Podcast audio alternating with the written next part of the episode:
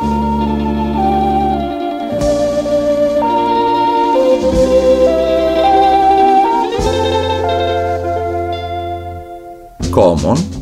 sense. Κοινή λογική.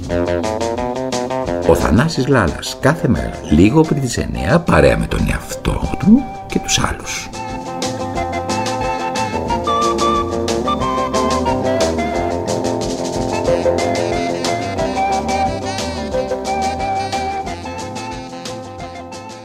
Κυρίες και κύριοι, καλή σας μέρα. Είμαι ο Θανάσης Λάλας. Είμαστε στα παραπολιτικά 90,1. Είναι πρωί, πρωί Τρίτης, 25 Οκτωβρίου 2022. Σαν σήμερα, θέλω να σας πω, γεννήθηκε ένας σπουδαίος άνθρωπος.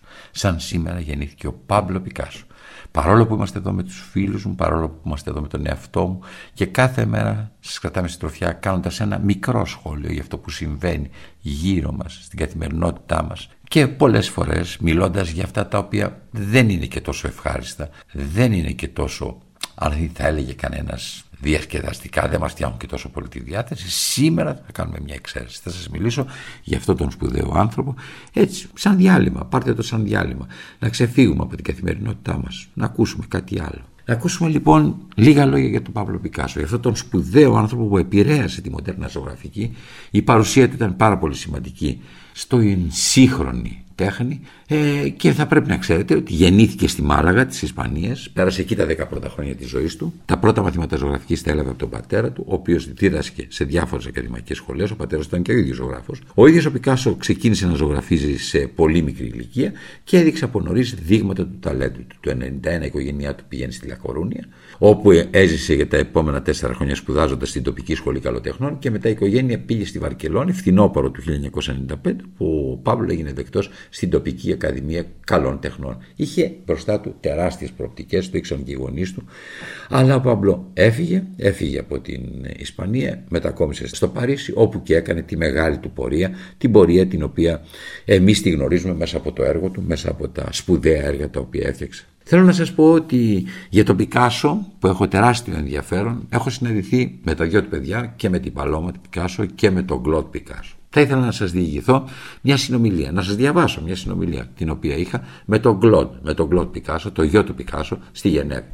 Σας διαβάζω και σας αφιερώνω μια συνομιλία για να μάθετε μια άλλη πλευρά του Πάμπλο Πικάσο. Ζούσατε μαζί με τον πατέρα σας. Δύσκολο να ζήσει κάποιος με τον Πικάσο μου είχε πει ο Κλοντ. Εννοώ όπως εννοούμε όλοι εμείς το μαζί. Πάντα ήταν κοντά μας. Δεν λέω, δεν μας έδινε την εντύπωση ενός ξένου, ενός αδιάφορου. Ο Πάμπλο ήταν ως εκεί. Σας φρόντιζε όταν ήσασταν παρέα. Αυτός έκανε συνέχεια τα δικά του. Συνήθως ζωγράφιζε και εμείς κυκλοφορούσαμε να είμαστε στα πόδια του. Ήταν καλή παρέα. Ποτέ δεν παρατούσε αυτό που έκανε για να κάνει κάτι με μένα και την Παλώμα.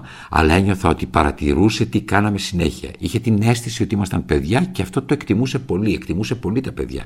Η σχέση μας άλλαξε πολύ όταν μεγαλώσαμε. Ήταν πιο απόμακρος σαν πατέρας. Είχε πια μεγαλώσει και ο ίδιος. Ήταν πιο κλειστός στις σκέψεις του, στον εαυτό του. Τι εννοείται ότι εκτιμούσε που ήσασταν παιδιά; Εκτιμούσε τον τρόπο που εκφράζονται τα παιδιά γενικά. Έλεγε ότι ο άνθρωπος στην παιδική του ηλικία είναι μοναδικός και σιγά σιγά μεγαλώνοντας γίνεται συνηθισμένος. Όταν ζωγραφίζαμε ή κάναμε κάποια κατασκευή με αυτά που βρίσκαμε στο τελειέ, αφιέρωνε χρόνο να δει, να καταλάβει αυτό που έβλεπε. Πάντα αντιμετώπιζε αυτά που κάναμε με τα χέρια μας ως κάτι σημαντικό και μας ενθάρρυνε. Πιστεύετε ότι τον επηρέαζε, Κλοντ, ο τρόπος που σκεφτόσασταν; Θα σας πω ένα γεγονός που αλλάζει κάπως την ιστορία και την ερμηνεία των γεγονότων. Μόλις είχε γυρίσει από ένα πολύμερο ταξίδι που είχε κάνει στην Αφρική, ήταν η πρώτη φορά νομίζω που είχε πάει στην Αφρική, αν δεν κάνω λάθος. Είχε γυρίσει μαγεμένος. Με την Παλώμα πήγαμε στο ατελείο στην Νότια Γαλλία να τον δούμε, γιατί είχαμε πολύ καιρό να τον συναντήσουμε. Μιλούσε συνέχεια για την Αφρική, για τους ανθρώπους, για την τέχνη. Είχε μαγευτεί, είχε μαγευτεί από την Αφρική. Θυμάμαι λοιπόν ένα πρωί ζωγράφιζε ένα πορτρέτο μιας κυρίας που πόζαρε μπροστά σε ένα παράθυρο. Εγώ έπαιζα με την Παλώμα, δεν ήμασταν καθόλου ήσυχοι εκείνο το πρωινό, μας έκανε συνεχώς παρατηρήσεις, να ησυχάσουμε, να βγούμε έξω από τον κήπο, ώσπου κάποια στιγμή αναγκάστηκε να μας τιμωρήσει. Μας έβαλε τιμωρία λοιπόν. Η τιμωρία ήταν να καθόμαστε και να χαζεύουμε με την Παλώμα του μπαμπά να ζωγραφίσει ήσυχα την κυρία. Το φως από το παράθυρο έπεφτε στο πρόσωπο της κυρίας, φώτιζε τα τρία τέταρτα του προσώπου. Εμείς όμως από εκεί που καθόμασταν βλέπουμε όλο κανονικά το πρόσωπο. Σε μια στιγμή θυμάμαι άρχισα να ρωτάω επίμονα, ενοχλητικά θα έλεγα, γιατί ζωγραφίζει το ένα μάτι, τα μισά χίλια και τη μισή μύτη. Ο Πικάσο δεν απαντούσε. Σχεδόν αδιαφορούσε. Συνέχιζε με μια φοβερή ένταση να προσπαθεί να ολοκληρώσει το πορτρέτο της κυρίας. Εγώ επέμενα όμως, φώναζα γιατί κάνεις μόνο ένα μάτι, το μισό μάτι, γιατί δεν κάνεις τη μισή μύτη, γιατί κάνεις τα μισά χίλια. Συνεχώς τον ενοχλούσα, τον ενοχλούσα συνεχώς κάνοντάς του ερωτήσεις. Κάποια στιγμή μου είπε πολύ αυστηρά να σοπάσω. Εγώ δεν τον άκουσα και συνέχισα να ρωτάω.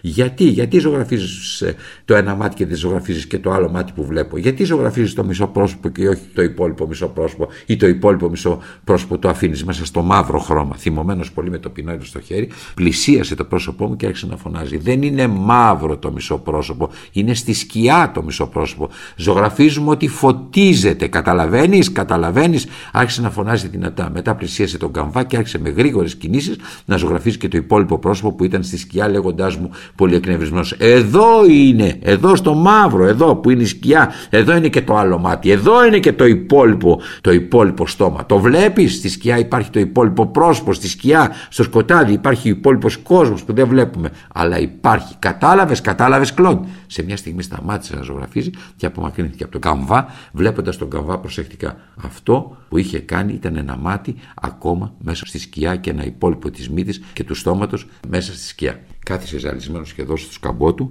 στο σκαμπό που είχε πλάι του και παρατηρούσε, λέει ο Κλοντ, το έργο του χωρίς να μιλάει. Βουβός. Είχε αποκοπεί από το περιβάλλον, σαν να είχε κάνει μια ανακάλυψη, σαν να είχε βρει κάτι που έψαχνε χρόνια, σαν να βρισκόταν μπροστά σε ένα απίστευτο μυστικό.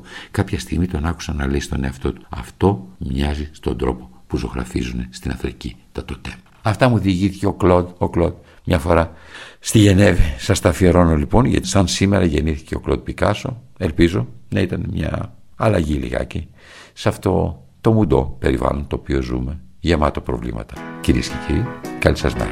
Ήταν ο Θανάσης Λάλλας, παραπολιτικά 90,1. Αύριο πάλι θα είμαστε εδώ κοντά σας. Je me baladais sur l'avenue, le cœur ouvert à l'inconnu. J'avais envie de dire bonjour à n'importe qui. N'importe qui, ce fut toi, je t'ai dit n'importe quoi.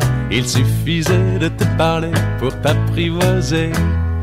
Aux Champs-Élysées, aux Champs-Élysées, au soleil, sous la pluie, à midi ou à minuit, il y a tout ce que vous voulez aux Champs-Élysées. Tu m'as dit j'ai rendez-vous dans un sous-sol avec des fous qui vivent la guitare à la main du soir au matin. Alors je t'ai accompagné, on a chanté, on a dansé et l'on n'a même pas pensé à s'embrasser. Aux Champs-Élysées, aux Champs-Élysées, au soleil, sous la pluie, à midi ou à minuit, il y a tout ce que vous voulez aux Champs-Élysées.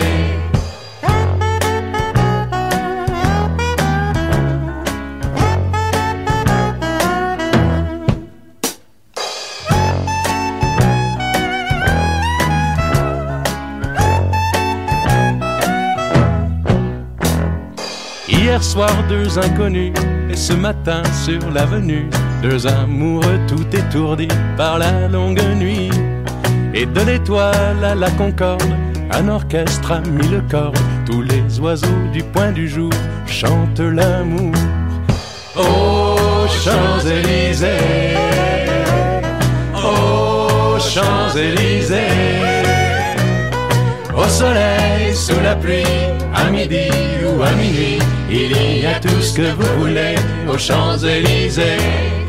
Aux Champs-Élysées, aux Champs-Élysées,